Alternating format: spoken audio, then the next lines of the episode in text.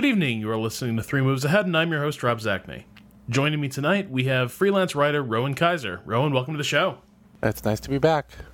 We also welcome back freelance writer Kat Bailey. Kat, good to have you back. No longer freelance writer. I'm an editor over at US Gamer now. Oh, God, when did that happen? I'm sorry. That happened a couple weeks ago, but uh, thank you very much, though. God, I feel like a piece of shit now. Uh, congrats on the gig. It's okay. Like, not everybody knows.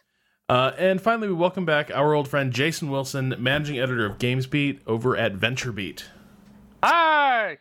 Hi, Jason. Sorry, I've had lots of caffeine. Rowan just asked a question about the curious ritual we have on Through Head of clapping in. Uh, for our producer, we used to do a count in and then everyone would clap, and there's always mass confusion. And it was this sort of Keystone Cops pre show ritual we had uh, that never quite worked. And I think our producer finally got exasperated enough that he was just like, you know what? Stop it. Just don't don't do the count in anymore. Just start the show. Start talking. I'll deal with it. Uh, I think he got tired of hearing me explain what we were trying to do every episode. Uh, so no, we no longer do some of our uh, more curious pre-show rituals. Uh, but the tequila shots are all okay. Yes, they are actually encouraged. All right. Uh, if you've got some mezcal, that's that's just perfect. Uh, so anyway, today we're taking a look at Warlock 2: The Exiled, which is a sequel to Warlock: Master of the Arcane. It's developed by Ino-Co and published by Paradox Interactive, and it's a 4X strategy series.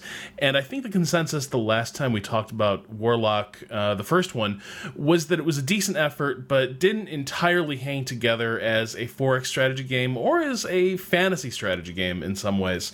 Uh, but Warlock 2 is a very different sort of game Rowan, you played the first game and you've played this latest one. Uh, tell us a little bit about the Warlock series is, and then what this new one, uh, The Exiled, uh, what does it bring to the table?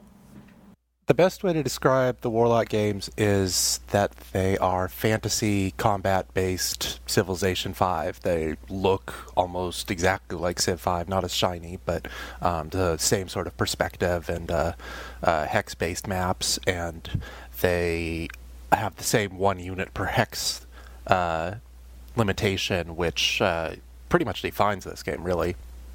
They're just set in a strategy world, uh, the world of Ardania, which is also used by Majesty and some other spin offs. And they're entirely focused on military conquest, or at least almost entirely. Like there's there's a little tiny bit of diplomacy, there's some research, and I think you can cast a spell that automatically wins you the game, but you'll still be conquering cities through the entire the entire game is basically marching around little maps and conquering cities. And you do this with um, kind of joyously generic fantasy units of minotaurs and dwarves and elves and rangers and so on. I think one of the other yeah, this is all detailed stuff. That's that's pretty much the the main overview. Marching marching minotaurs around to destroy cities. Yeah, it's that's what Warlock is. It's a good time, and uh, you know, I think my big objections to the first game were that it had some cool ideas, but there there were entire segments of it that didn't really fit into the core game, as it were. Like the the bit the the big thing about Warlock was that there was this the promise of this idea that you would be traveling between realms with your armies. You started in sort of a generic fantasy world, but then you go to different planes of reality or whatever. And there was some crazy stuff waiting for you beyond those like transdimensional portals. Uh, and it was it was kind of a cool idea. Except as I played the game, I realized I never really had a good enough reason to go into the portals. Uh, and yeah. so it became this weird sideline to the game that I just never bothered with. Yeah, it was like once you had a good enough army to fight off the dragons in the magical portal realms, like you had a good enough army to just conquer Ardania where you were. So uh, they were they were a nice idea, but sort of sidelined. Yeah, and I think this this new one is definitely an effort to sort of put those other realms uh, front and center. It's really kind of uh, the point of the game. Really is now to sort of have your army travel through this chain of worlds. Uh, Jason, you were you were with us the last time we talked about uh, Master of the Arcane, and I think you actually liked it a little bit more than we did. How do you feel about uh, what what are the big changes they made here, and uh, how do they how do they feel for you? Well, they're very interesting to me because what I what I kind of considered it was like fantasy you know fantasy civ with island hopping because that's exactly how it feels to me. Like you know the old World War II strategy that the United States portrayed in the Pacific, and I, I had a lot of fun with it. It could be really challenging because you had to essentially go from one realm to another. And these would be these shards would be these little masses of land, and you would be having to establish not only a beachhead but encounter what was there. It could be an ally, it could be a bunch of evil monsters, or it could be the mages who are out trying to stop you. And for me, I had a lot of fun with that. I thought it was very interesting way to spin the original war um, warlock. Yeah, and I think uh, Jason's island hopping analogy is apt in a way that uh, essentially you have a supply chain and there's a bit of a risk reward element going on because as you go, it stretches out increasingly. And if you get hit a couple of places back, uh, you, you could be in trouble, put it that way. So um, I, I thought it was an interesting take on the 4X genre. Yeah, did you find that it sort of that that sort of long chain uh, that you you would develop as you sort of move from realm to realm. Did you find it sort of encouraged um, almost more of like a tactical RPG approach, where like uh, certainly my experience was because my armies got so isolated from any sort of reinforcements that it kind of felt like my army wasn't just an army, but it was like an adventuring party, and it really needed to be able to sustain itself there out in the field because once I sent it off, it was kind of on its own, and reinforcements had a long walk. Did, did you find that that actually sort of heightened the connection to like the RPG elements? Yeah, to an extent. Um, I one thing that I people call this like what Civ Five with swords and shields and that sort of thing. Um, and I think that that's actually one element that goes a long way toward setting this game apart from Civ 5 is the more tactical element because my experience, at least with Civ 5, is that if you wanted to con- go conquest, generally it was a matter of technology and superior numbers and just rolling your enemy and not as much actually having to make plans, having to deal with various contingencies. Uh, yeah, that's one of the biggest differences for me. Yeah, and I think in Civ Five, there's definitely a um. I think you're right about that because I've always sort of felt in Civ Five, at least, if you are, if the fight is a fair one, you've kind of already screwed up by fighting the war in the first place. Uh, you know, you if you're if you're sort of slogging through a an equally matched war in Civ, given the time limits you're under and everything, you're you're kind of losing the game uh, as, as, you as you churn through that, unless you get some sort of decisive result. Here, it definitely does feel like. Um, well, you know, sort to Rowan's point earlier, combat really this all this combat and warfare and competition is is what this kind of comes down to, and dealing with the stuff you find on the uh, the sort of um, random enemies, the, the barbarians, as it were. Uh, fighting those is, is kind of the central point. And you know, for my part, I ended up I ended up enjoying the combat uh, quite a bit. I, I enjoyed the fact that you know, as as you're out there campaigning, uh, both through the use of heroes and through the use of like your units gaining experience, I definitely sort of got a little more attached to my armies as, as they stayed out there. I definitely got this feeling of um, you know, again, sort of like an RPG party. After a point, these weren't just archers to me. These were like, oh, these were my elite archers with all the different upgrades that allowed them to just like murder people from a distance. And God help me if they died. I, I really kind of enjoyed that. Whereas in in Civ, I've I've never felt really all that invested in the fate of a particular unit because uh, you know they kind of come and go, and really they're an expression of what your industry is like. Uh, but here, I definitely found myself getting very conscious of trying to keep losses down and keep it so that my army kept leveling up, kept getting better. Uh, and that kind of became the focal point of the game for me. What I found was really interesting for me was um, when Kat was just touching about the how it felt like, or Rob was touching on how it felt like an RPG party, um, especially when you bring in the hero units that you could hire. Um, you have three or four of those, and you give them some weapons or other artifacts that you found, and it really does feel like you've got this group of um, characters, and not just units who are marching around exploring these worlds. Did how did people feel about the heroes? Because I was sort of surprised that, like, yeah, you expect a hero to be powerful, but these heroes have the strength of ten Grinches. Really, you know what I mean? It's they're they're they're really uh, they're really beefy characters. Did, did, did that work for everyone? You know, when it comes to having a hero character, I think that as a designer, you're kind of stuck in a rock and a hard place, right? Because I think players expect heroes to be really strong. And as a designer, you have to balance that element of, okay, this this character hero has to be able to wreck things without being able to change the game on their own and basically be able to solo it. And I never got the feeling that I could solo the whole game with just my hero. So in that regard, no, I don't. It, it worked for me. Or in that regard, yes, it did work for me.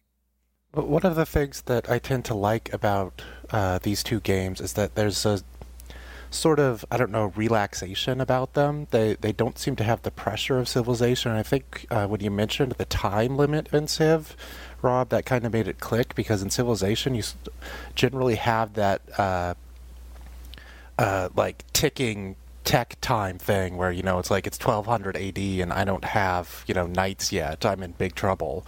Where this you just kind of get units as they come. And that there's sort of a, a feeling that the whole game kind of comes as it comes. And uh, it's not like I'm racing against my rivals, even though there is an aspect of that. Uh, but instead, it's more just a, I am, you know, using whatever I happen to have on whatever's in front of me right there. So the heroes kind of fit in that in the same way that you know you can randomly get a lot of different units that seem super overpowered at first, and then eventually you'll run into a place where you know they're just kind of there like they might still be your best unit but they're not going to be able to uh, stand up against an entire army alone like they had been able to. Um, it's it's like a it's like a weird imbalance by um, you know pressure uh, that will eventually cause that balance to reassert itself. And um, so like by the time you get the, the heroes come in three tiers. There's like a 200 gold tier a 700 gold tier and a 2000 gold tier for recruiting them.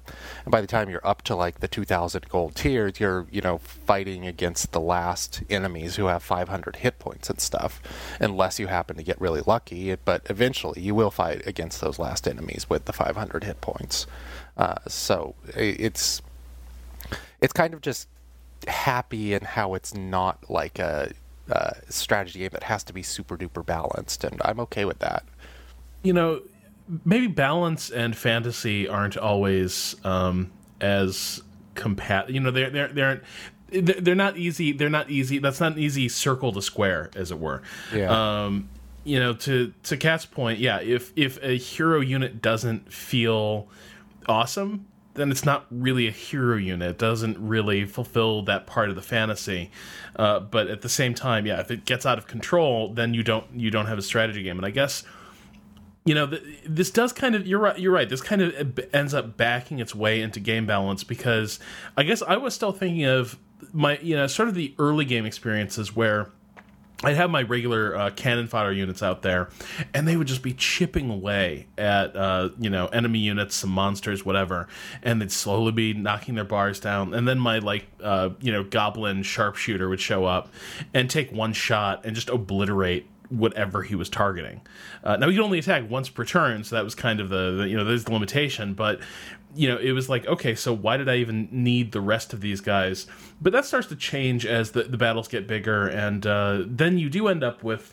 Uh, some of my favorite experiences in, in, this game, which is that eventually you go through a portal, and through each portal, you're kind of in this new world, a different theme, and you know, before too long, you start encountering things that are really more than you know, really more than you can handle. And I always kind of enjoyed, uh, even if it was a little frustrating, encountering like a frost giant or something, and being like, okay, well, let's see how this goes.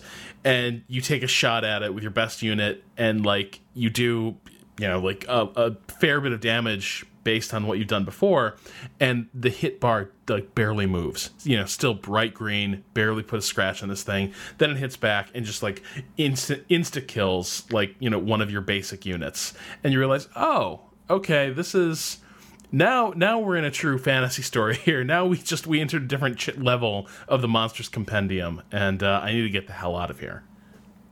I had uh, uh, something like that happened when I went in. I started a new game, you know, took control of my initial shard, which is usually super easy, and uh, started sending my units through the first portal. And two hexes away, or three hexes away from the portal, was uh, a Snow Queen, I think they're called. Oh, the Snow Queen. queen. And so basically, unless I moved any unit down a specific route through there, she would one shot all of them because she has the ranged attack, and she was just sitting there, you know, gleefully taking out all of my level one archers. And uh, I ended up restarting that game because when I finally got my units around her in through a different portal, um, I ran into uh, some of my rivals who had like taken control of six shards already, and I was just like, nope. But um, you know, that's I, I, ended up starting a whole bunch of different games because of technical reasons. Uh, this game did not really get along with my older video card, and I came into a newer one, and it happened to work, which was very exciting. Uh, for some reason, despite seeming simple, it's pretty heavy on the uh, on the power use in your computer. I'm not entirely sure how stable the release build was, because uh, I definitely had a few crash crashes to desktop, and um, yeah, it wasn't it wasn't terribly stable for me at first either. Now it is. Uh, now it's yeah. now it's running pretty well. But it, at launch, I definitely uh, was surprised how many little glitches I was encountering. You know, that's what was weird because I didn't have that many glitches playing it before release. Um, but it was definitely resource intensive. I, I have no idea what was what was weird about this. But usually, you know, you play a game and then you you, you know you alt tab out and then you do something else. You can't really do that. It slows everything down. You know when you have a browser up. I didn't really notice because my poor gaming laptop hates everything. yeah, yeah. The alt tabbing just doesn't work in Warlock 2. Like you can get out and you can't get back in. Ooh, that's not good. Well, that's that's a good thing to know. I I don't alt tab that often because I've just been conditioned by so many dodgy releases uh, from from like lower tier developers and everything. I'm just like, no, just unless something's crucial, don't alt tab. Uh, play on. Um, well, sometimes you get tweets. That's crucial. yes, it's very important. Um, hang on though. You, so you mentioned something about sort of giving up on a couple games because uh, so there there was bad news through the portal and it was becoming a uh, bit. That was the only one that I gave up. Oh, sorry. That was the only one that I gave up because of specifically like the bad news through the portals. Most yeah. of the time, it was like I would run into a crash for my computer overheating. I'd leave it for a few hours, then I'd be like, "Eh, why not just start a new game?" Whoa! Um, wow, this thing really messed with your machine. Yeah, it, it was bad. I, I was supposed to review it, and I had to say that I couldn't because it's overheating things, and that that will probably lead to bad things. But I tried it again when I got invited to the podcast, and I had the new video card, and yeah. that seemed to do the trick. Um, the old video card was the uh, GeForce 550. If any listeners are having similar issues, you know, ironically, actually, um, I, I, I, it stopped crashing right about when I upgraded to a uh, 760 or something like that. So that might be uh, part 770. So that might be part of it. Uh, but anyway, through the through the with the whole like um, things getting hairy once you got through the through the portals, uh, I definitely.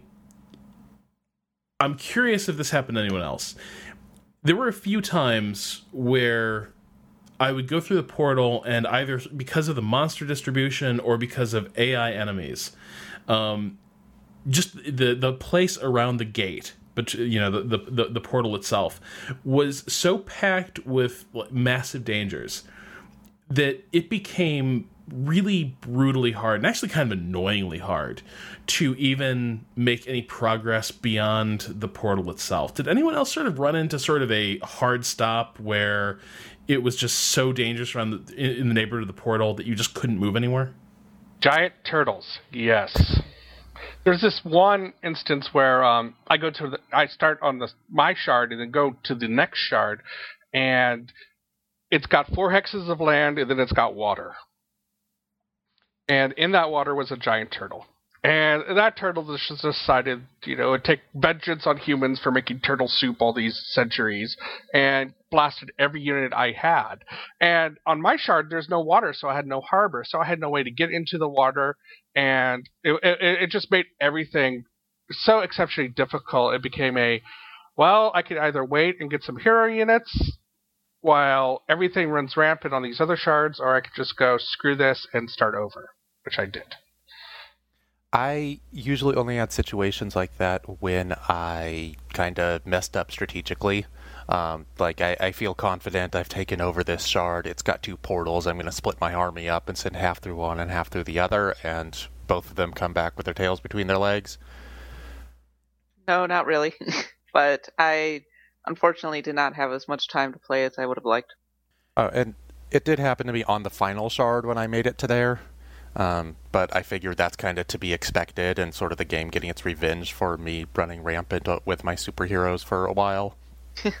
yeah, I think this was definitely sort of where the um, island hopping uh, metaphor became a little too real for me. I guess is you know if you know anything about the Pacific campaign, obviously you know when you're when you're hopping from island to island, uh, there's not a lot of tricky or delicate ways you can go about it. It becomes a brute force thing where you just send everyone uh, against this position and and just try to break through. And there were a few times where yeah I, I, just was having trouble getting anywhere and in particular um, what i noticed that it, I don't know if the AI had a predisposition to do this. Certainly, it's a crafty move, and I did it myself uh, in a few places.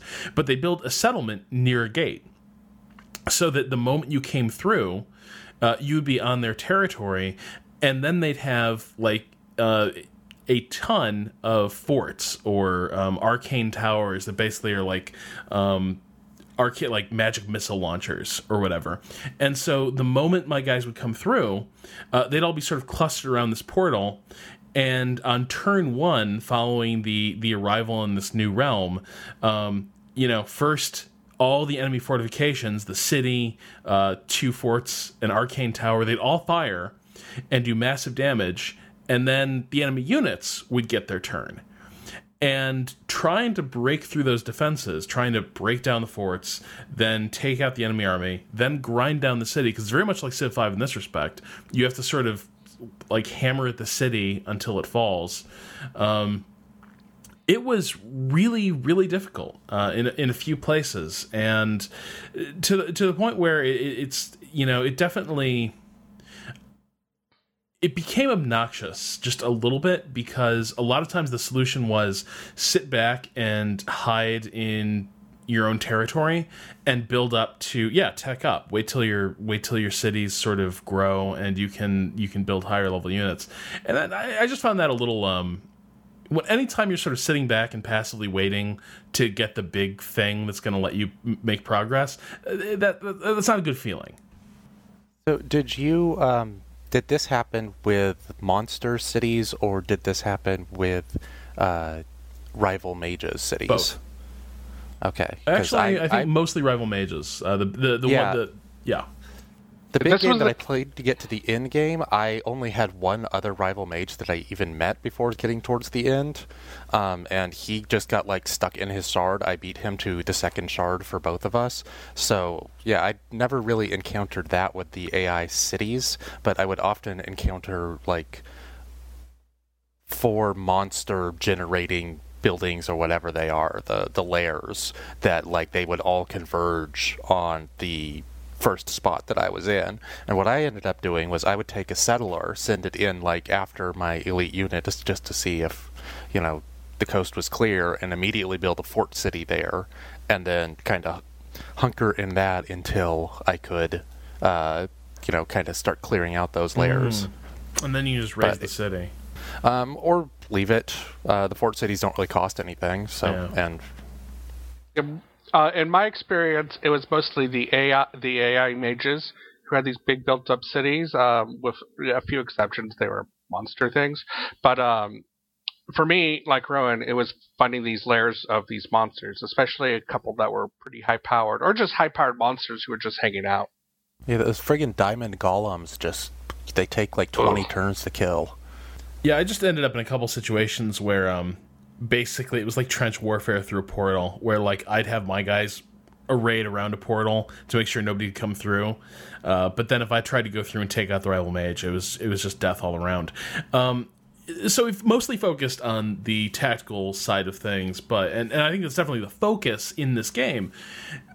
But how did you guys feel about how the strategy aspect, uh, you know, worked, and in particular, uh, let's talk about city management a little bit because I, I, think there's some interesting things going on there that sort of strip down the uh, complexity in in some good ways. Uh, I think that the the general overall strategic and city management aspect kind of goes along with the uh, the less pressure. Um, as you said, you don't really like sitting there waiting for a thing to happen, Rob. And I felt like Warlock tended to have a feel of like something is always happening somewhere that I could be working on. Um, and one of the ways it does that is that each city is sort of individually managed. Um, but each of them goes into a whole pool of uh, a whole pool, uh, like an empire-wide pool of uh, mana and food and gold. And instead of just like saying you have, you know, 300 gold, it's also telling you how much gold you're getting per turn and how much food you're getting per turn as sort of a, a are you doing well enough at these right now? So you see that you've got like negative 10 gold per turn and negative 10 food per turn. Then every time you can build something new in your cities, it's like, okay, I'm going to have to choose which one of these things that my empire is bleeding to try to work on, which one of these is more important, which one of these fits the city that I can build in better. Um, it's it's very in the moment in that way. Um, there's still some planning, but it's like each individual choice you make is like dealing with what's going on in that particular turn. Where I find that uh, a game like Civ or Europa Universalis or whatever, um, those are often games where you're playing in the future. You're like, oh man, in 20 turns when this thing gets built, or in five years when this uh, when this treaty ends, this is going to be so cool. And then, like you know, you do that, and the next thing is going to be so cool. But Warlock is always kind of right there make, having you make the turns in the moment. Um, well, almost always. Uh, and I find that, I don't know, kind of charmingly relaxing. Well, it's not only, but it's also very engaging because sometimes, like you said, you know, especially in um, a Civ game for me, you find yourself not with really much you could do, but not so in Warlock. You usually have something to do. You, you know, especially when you could increase the generation of other monsters, or if you're playing the Unity mode, um, chances are the you know your your enemy has thrown something at you through one of the other mages under his control, like the um the one who changes the terrain. Now that was always really cool. It would be like, oh, a bunch of terrain over here just got changed, making my farm useless. Do I build a farm somewhere else, or do I use a spell to clean that land and redo a farm? I I think the thing that jumps out at me the most about Warlock 2, having not played the original Warlock, is this idea of having one building per hex per population, which it, it's interesting because it reminds me a little bit of like Warcraft 2 or StarCraft rather than more than civilization, um, which kind of plays into this whole uh, the the fact that Warlock is a lot more of a, a tactical experience than just a pure empire building experience. And as somebody who generally likes that kind of approach, that more combat centric approach, I, I, I like it. Yeah, I think that it's it's an interesting thing they did. The the one building per hex per population. So every there's a little gauge on your city. Um, it's a, a, basically a pie that slowly fills up, and each time it does, your city's grown up grown up by population level, and you can plunk down another building. And I, I sort of you know I, I, sort of get what you're saying, Rowan, about um, the the fact that you're kind of just handling whatever your pressing need is in the moment. But at the same time, I, I think that did slow things down enough uh, that it it it does um, it does let you focus more on, on the tactical and, and combat side but also I, I sort of felt like it made the choices I was making with my city maybe even a little more important because there were there were just enough buildings that were dealing with one of your three major needs, right? Uh, food, gold, and mana. Uh, there, there were just enough buildings that sort of had a uh, multiplying effect on everything else that your city was producing. That it became kind of important to decide early on, like, is this? Am I really going to be going for growth with the city and have it be building up very quickly as it as it grows, uh, or am I going to be focusing on primarily mana with this? I, I kind of enjoyed the fact that it sort of forced you uh, into that sort of. Uh, you know, sort of that Civ mode of being like, okay, well, I, I have to sort of specialize the city fairly early to do one thing, uh, but without necessarily being as complicated about city management as as Civ can be. I definitely enjoyed the the way that um, you know, that, that sort of gated progress for each city affected my decision making. Uh, another another thing that this game does fairly well, and uh, I know a lot of um, empire building games have, you know, you can set a city to have your governor run it, but in Warlock 2, you have like a limit on cities that you're supposed to be able to run, and it's a soft limit, so you can go over it. I was almost always over it. Um, but in order to get around that, the easiest way is you get a new city and you convert it to something else, which is a fortress city, which uh, obviously is good for defense, or a uh, a free city which generates gold and maybe food. It only says it generates gold, but it would seem silly that it wouldn't also generate food.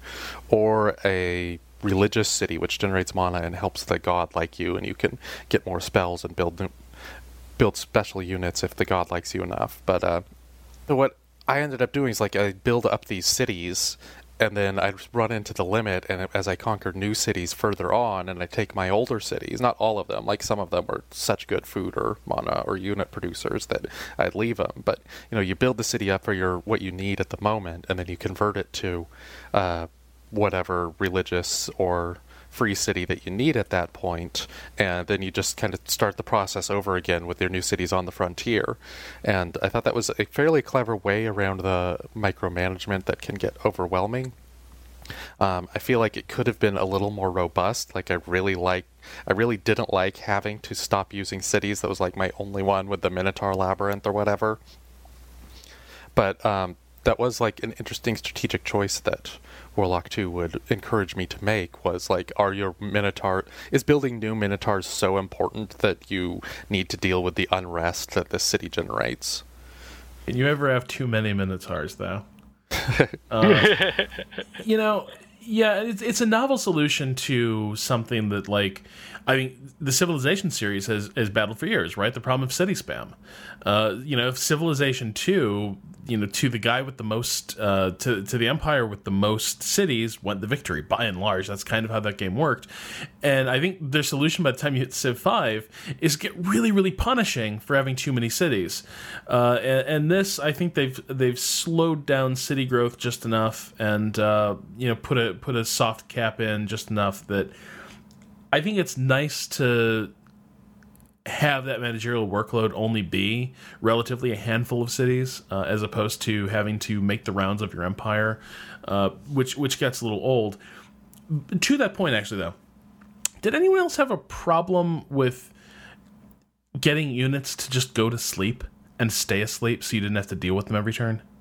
No, it, you just have to click the arrow button under their normal things, and there's like a sentry mode. Yeah, it's just it, it's not it's not an intuitive game in some ways. It doesn't explain everything. You just have to do a little bit of hunting for things. Yeah. Yeah, I, I, found the sentry mode thing. I just had a few units that just like every turn, whether something was around them or not, they would be like, "Well, we're awake. Tell us what to do." And it's like, "Don't have work for you yet. Just keep on guarding that frontier." All right. Uh, see you next turn. You see, you see, I didn't have that. Maybe that was another bug. I didn't really have that because I never have city units playing guard mode. I'm uh, I'm all all front lines all the time, which is uh, maybe not the wisest, but that's just kind of the way I am. I, I think after a few of those early, um, you know, attacks from behind, as other uh, as sort of the uh, the evil guy's minions started coming at you, uh, you know, via surprise attacks, I was like, oh, I better keep units at home to make sure everything stays cool there. Uh, and then, of course, units stopped showing up and they started using other attacks, like the terraforming attack, um, which. Oh, that, that brings me to something else actually really important, which is that I've often felt that in like uh, strategy fantasy games, it's really difficult just like with heroes it's difficult to find the place for magic right? Like i always felt that in games that were sort of like the heroes of might and magic series or their clones a lot of times spells were um, either no-brainers where like of course you're going to cast haste on your slow tanky unit that's got to crawl across the map and kill a bunch of stuff. Of course you're going to do that. Um, or you had nuke spells that were so damaging that of course you're going to cast them to just like you know break down the enemy. There, rarely did it feel like there was a big um, that that magic was either terribly interesting or magical, uh, and that it left you with with many interesting choices uh, to to make with regard to magic. And I feel that's sort of a problem that you know runs through uh, this genre to some extent. Certainly, anything inspired by of Might Magic. This is one of the few games where I feel the um, for me personally, I felt the, the the balance the balance was right. Magic felt kind of cool and magical uh, in a way I'm not used to. How did you guys feel about the the, the casting? Love it. I love it. I love that you can change the land around you to fit your needs or to respond to other changes. I love that you can the way you can summon units, the way you can buff units or debuff other units, the way you can use magic to make your farms or your or your treasuries more productive. Um, much better than say in Heroes of and Magic. Magic actually has a role, and magic is very important. And if you don't have that mana being generated, um, for me at least, it makes the game not as fun and I would say harder too. Uh, I think it does two things that make it, you know, feel kind of magical. The first is that there isn't like a separate tactical combat mode. So the magic, you're not having to like mentally divide magic between blow something up here and then maybe cast something on the world map later. It's all on the world map, so it's all kind of it has a sort of equally important feel. Yep. Um, and the second thing is that uh, there's a time on uh, each spell cast it takes a certain amount of time, and so you can have like six different spells that would be useful for you, but you can only cast two of them in a turn, or you have one spell that's super useful for you, but it takes three turns to cast. Um, so the that kind of prevents it from just being bombarded bombarding enemies with your excess of mana and instead turns it into a all right which one of these is going to be the most useful for me right now? Kat how, how did uh, how did the magic strike you? Well i thought that the actual leveling up of uh, the tiered magic was pretty smart and uh, but beyond that it's just satisfying to use uh, almost from an artistic standpoint which uh, i feel it, that might be superfluous in the greater strategic balance of things, but I I feel like it's important because if it's not interesting to look at, if it's not satisfying to use, if it doesn't have that right amount of oomph, you start to feel like uh, it, it, can actually drag down the whole experience and make it less satisfying. And for a game that's it's called Warlock 2, for God's sake. You better get the magic right. So that's an an important thing that I generally feel that it nails. Yeah, I think not to pick on a old wound, I guess, but like you know, if you compare it to, compare it to like the original Elemental, for instance, and like how magic looked and how that magical world looked and how unmagical and pedestrian everything kind of seemed uh, you know that that yeah, it does matter because if you get it wrong, then you can say whatever you want to the player, like, "Hey, you've just cast the biggest terraforming spell that anyone's seen in eons." But if it just looks like if it looks kind of crappy, then you don't feel particularly magical at all. You just feel like you're playing kind of this, uh, you know, really conventional grindy game. I, I think I think the worst thing is when you nuke a or when you use your nuke spell to destroy everything, like this is a generic game, I'm not referring to yeah. Warlock in general. You use your nuke game, and maybe there's a nice effect and everything, but it does half damage to everything, and you're like, oh, dang, that's it? Okay. or even worse, when it it doesn't seem to have any discernible effect at all. And you're just kind of left guessing as to whether it was all that effective or what you were doing wrong. Yeah, and you know, to Warlock's, you know, Warlock did already have the Majesty games to lean on when it comes to its world and the humor that you sometimes see in it. Yeah, there, there's a lot of good responsiveness from the units. You click them to move, they say something funny, or just say something in general, and it it it, it gives a sort of satisfying uh, response to your actions. Um, and this is actually came up when I was uh, I finally got into playing the uh, Endless Legend uh, early access, which I had been looking forward to, and like all the things in that game that I had been looking forward to are there, and they seem really interesting, but it doesn't like have that sort of oomph as a response to your actions. You're it just kind of you click on things and they're kind of there, and like I think that like if they can work on that presentation, that game could be great. But right now, it's just sort of lacking a, a like feeling that I'm accomplishing things, even though I clearly am. Um, and Warlock does not have that issue. Warlock, there's a uh, a fairly clear sense that your actions matter at both like the micro scale of moving units around and seeing your spells have an effect on the world and sort of the macro layer of like each different shard that you jump through and you kind of completely colonize. You have that that uh, feeling that you've like accomplished something beyond simply taking a bit of territory. It's like you, have created a safe harbor and you you're ready to move on. Um, and I think that's a, a, a good aspect of Warlock 2. Well, it obviates the need for like worker micromanagement too, right? Like, oh, you can just cast this spell that's going to redo five hexes uh, in a way that uh, you know is is totally perfect uh, for you, uh, and that's that's going to be just fantastic. Uh, and so you don't have to have some guy like out digging irrigation everywhere. You can just do whatever. And I do think it allows for some really cool. Um, it for some cool like strategic uses of spell casting too. Like when I was at war with the Lich King and his undead armies, um, and I was having trouble sort of grinding through his his lines, uh, I just cast live, the living land spell that sort of terraformed everything in, in, on the battlefield into what's called living lands. So these really like verdant, like magical rainforests uh, that a side effect of them is it damages undead units if they're just standing on living lands. And so I was able to just be like, huh, I'm having a hard time, like, you know, fighting through this jerk's kingdom. Beep! You know, and just hit it with living lands, and suddenly I've got home court advantage, uh, which was really, really cool.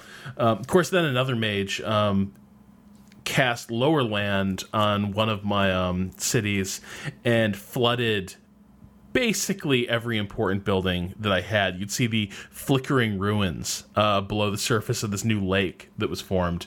Uh, so there's definitely like that is an that is an awesome use uh, uh of magic. I think, which is this completely like um, you know like almost like it promotes like this lateral thinking right? Where like there's there's really more than one way to get at your enemy uh, because you don't just have these heroes and these like uh, pure aggro spells but you can basically reshape the entire world uh, in a way that suits you and screws your enemy. And I, and I think the potential for that uh, particularly like in multiplayer would just be would be fantastic. And and they escalate very nicely. Um, so like at the beginning like you're racing to get a spell that like raises the land from like water to land and then um, plains to hills and then hills to mountains.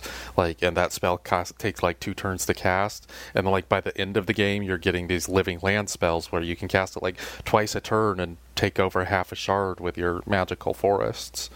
It's a really smart approach to a game like this because i mean you're playing a 4x strategy game and you're playing with magic.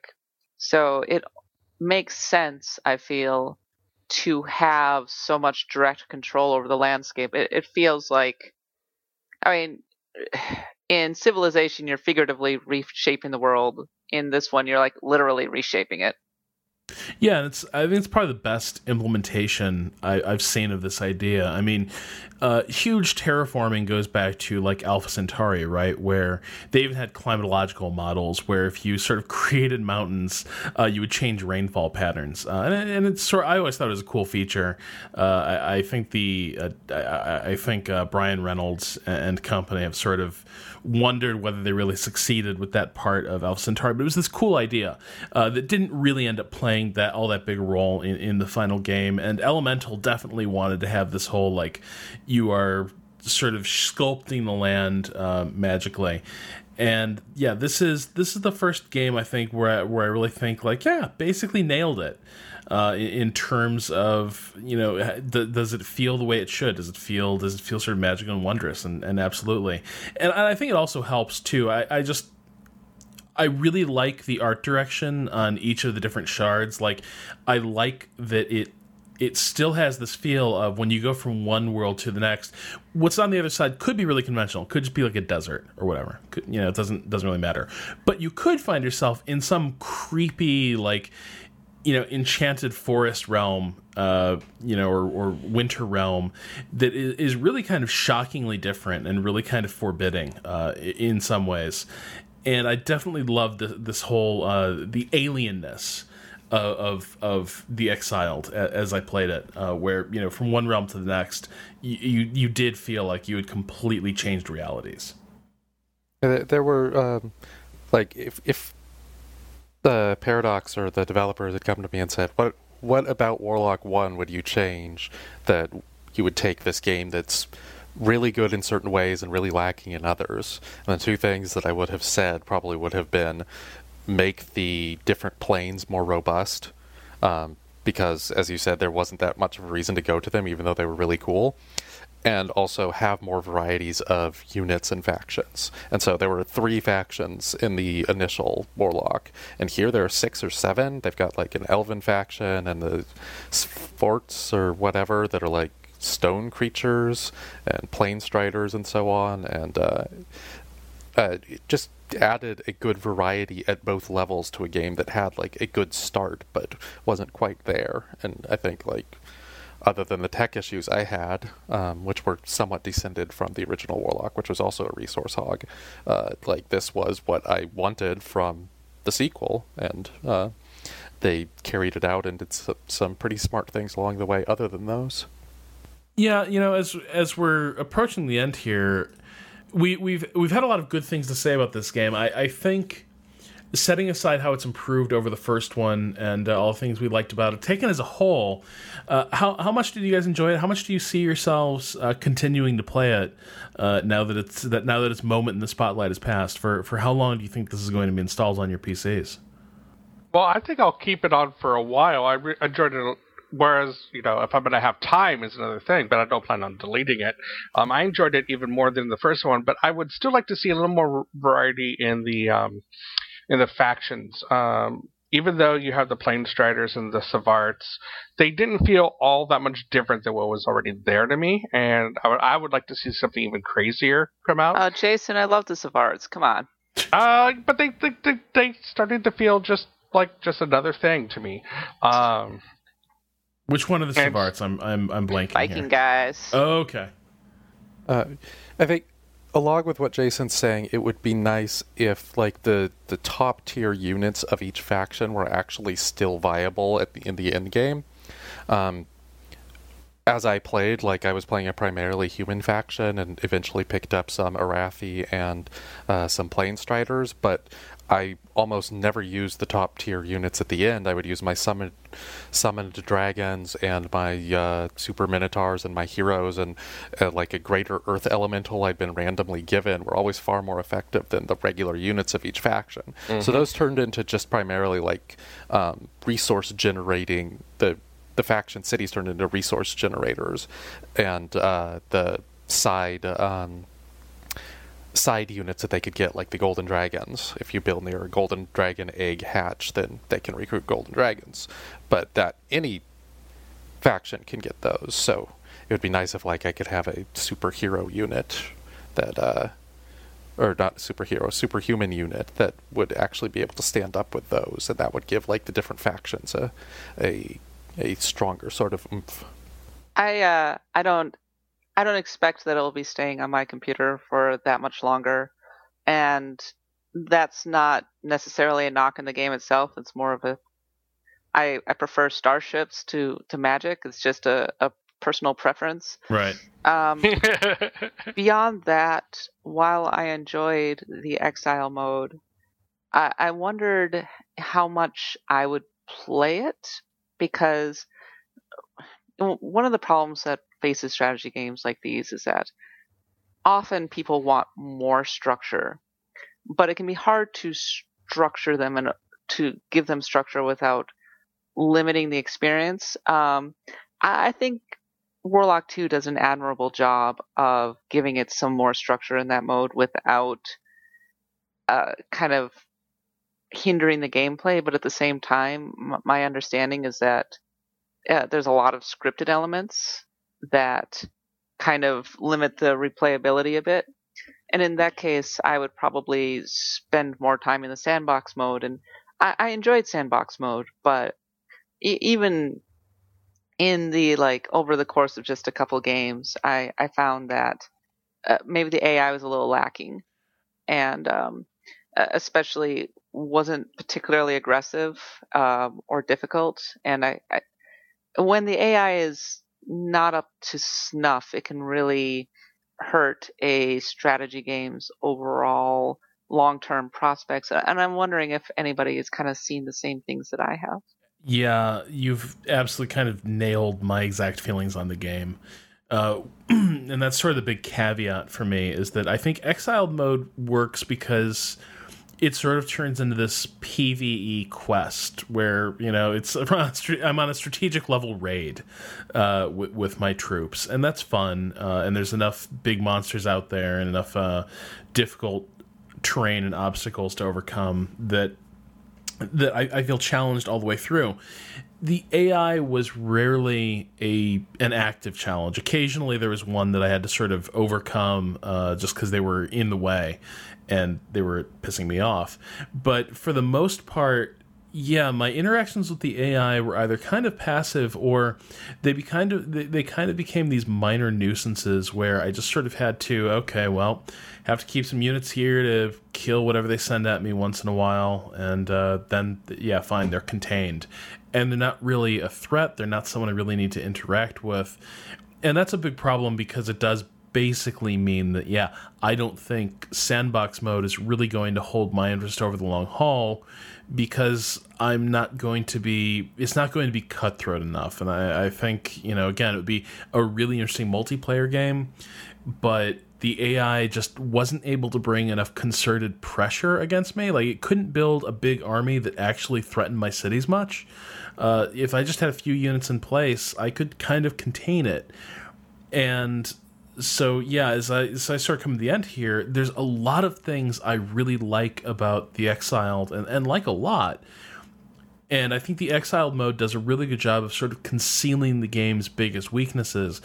But by the end, I, I think they're they're kind of apparent, and that and that a little too passive AI is probably going to be the thing that has me walking away from this maybe sooner than I otherwise would one of the things that I have been annoyed about by strategy games in general, and I had a long conversation with Troy about this, is just this idea of like your equal competitors, where you have to have AIs or or humans that can be in multiplayer who start at the same place as you, have the same you know similar sort of resources, and that you're kind of racing against them. Um, and instead i kind of like this idea of you know a, an asymmetrical game where it's you against the world and there there may be ais that are like similar sort of rivals but they don't all have to be in the same place in the same race um, ahead of you in tech or whatever. Um, and Warlock 2 I think does a good job of having as you said that PvE thing. Like there's usually something like on the frontier ahead of you that is enough of a challenge to go after and i don't really need to see those other mages that, who are doing those other things because like it's almost impossible to get an AI that's going to match you perfectly in a sort of equal race. But by making the game as asymmetrical as it is, uh, Warlock 2 ends up being consistently satisfying. Now, I don't know if that means that I will play it um, a lot more and, you know, go back to this and have this be my basic strategy game that I return to, but there are like eight of those that could exist, and this one could be that.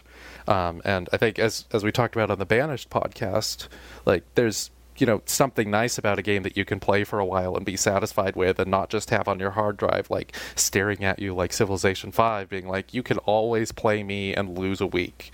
Go on do it uh, you know if i'm satisfied with warlock 2 that's cool yeah and you know but i think there is a difference between sort of building that asymmetric game and and then kind of leaving parts of your game un, underdeveloped. And I, and I think what we've got here is is I don't think there's really asymmetry because I think the other AI mages are in that same race. They're just racing really really poorly. And it's sort of the world that the, the fact this world is seeded with stuff uh, that's sort of high level uh, that you'll be able to tackle. I guess there's there's your asymmetry. There's your challenge on the horizon, but that's that's sort of a um, you know, just get you know, get a get a bad enough group of uh, you know warriors and mages and everything go out there and, and tackle it that's sort of a different sort of challenge than I, I, think where this game could really be interesting which is you have all these cool units and, and, a, and a pretty good tactical system but you don't have a whole lot of opportunity i think to, to use it to its full potential uh, just because uh, not only it, you know it's not just the AI doesn't know how to use the train. Actually, uh, it seems fine with that, but it's just like the AI can't the AI can't put an army together to to, to push those systems uh, to to what they could be, and that's just that's a disappointment for me. It doesn't kill the game for me, but it does it, it does it's sort of a black mark against against it for me, uh, just because I can sort of see how cool it would be if the AI were just a little more capable, um, and it just doesn't quite get there. I mean, this is a problem that other bigger strategy games have struggled with, and I would I would put Civilization Five and Sins of a Solar Empire in that category, where I don't feel like they ever quite nailed down the AI, and it, it's it's unfortunate because you want to feel like you're facing someone who is equally intelligent and when their limitations are sort of laid bare, it starts to feel like you're gaming the system more than you're actually beating a human opponent. Yeah, and when they're consistently laid bare like that too, I, I, I, think you know I would say like a game like Sins of a Solar Empire, it's at least fun enough to stomp the comp, and the maps are big enough that like the AI can at least sort of fake it, right? You'll still have those big fleet engagements, you'll still get that cool spectacle, and over time you start to realize, oh wow, the the AI the AI kind of doesn't know what the hell it's doing. It has no end game. uh, you figure that out eventually, but along the way, you're treated to lots of really cool space battles, and I just don't think you get the equivalent here of your your your really cool mage battles, as it were. Uh, but yeah, I, I, think that that is a problem, and I don't know. I almost feel like maybe the solution is a bit more what Rowan is suggesting about like embrace that asymmetry. I don't know, like give the AI some sort of crazy head start or an entirely different role to play rather than saying like, hey, you know, I, am developing a strategy game. I'm going to create something that's as smart as a human. Stop trying to do that because you're not like you're probably not going to come come to something that's even remotely adequate, uh, and so you might or, need to find something more systemic. Rowan, or if you do, then you end up with that World War One situation that can get really frustrating and annoying. Like yeah. if you have the AI maxing out tactics and you're maxing out tactics, and you have shards that are just pure battleground for years, and the game can really get slow when yeah. you have situations like that. Um, like I I noticed as I was playing this week that I would like load it up, play for three hours, and I'd still be on the same shard. Yep. Um, and like I would be entertained the whole time as I would do that, but like it, it, it can bog down at certain points. And when you're firing up that reload and you're still the same map, still looking at basically the same position, there's kind of this, oh, yeah, I remember this. Okay. Yeah, uh, I, I got to the point where I was fighting the last avatars of the, the lieutenants of the United one, and there's this the dragon one shows up, and he's immortal. Like I didn't know this until I got him down from 540 hit points to one hit point, and I couldn't finish him off. So I went on the internet and looked up, alt tabbed, and crashed everything. Um, So I went on the internet to look it up, and I have to go through the portal and find the guy who's making him immortal and take him out. And I'm just like, I whatever, man. I, I can just say that I'm done with this. Like this was fun. Um, but uh, I I have review games to play. Yeah, no, I get it. Uh, so yeah, I, I definitely think this is an easy recommendation if you're sort of looking for a, a cool fantasy 4X and, and you and you dig what you've heard about. I think if you're looking for a great 4X strategy game, this is maybe a little more of a um, you know something to, something to pick up when you're not busy with something else. Maybe grab it on uh, grab it on sale because I just don't think it holds up strictly as a 4X, but it really does. I think end up being a nice harmony of like uh, you know a fantasy RPG and a 4X uh, just because of the way everything interacts. Um, but anyway, thanks to you all for uh, joining me on a Sunday afternoon. I know that we're all weirdly busy uh, for a weekend, so I'm glad we were able to put this together. Thanks for having us. Thanks so much. Thank you.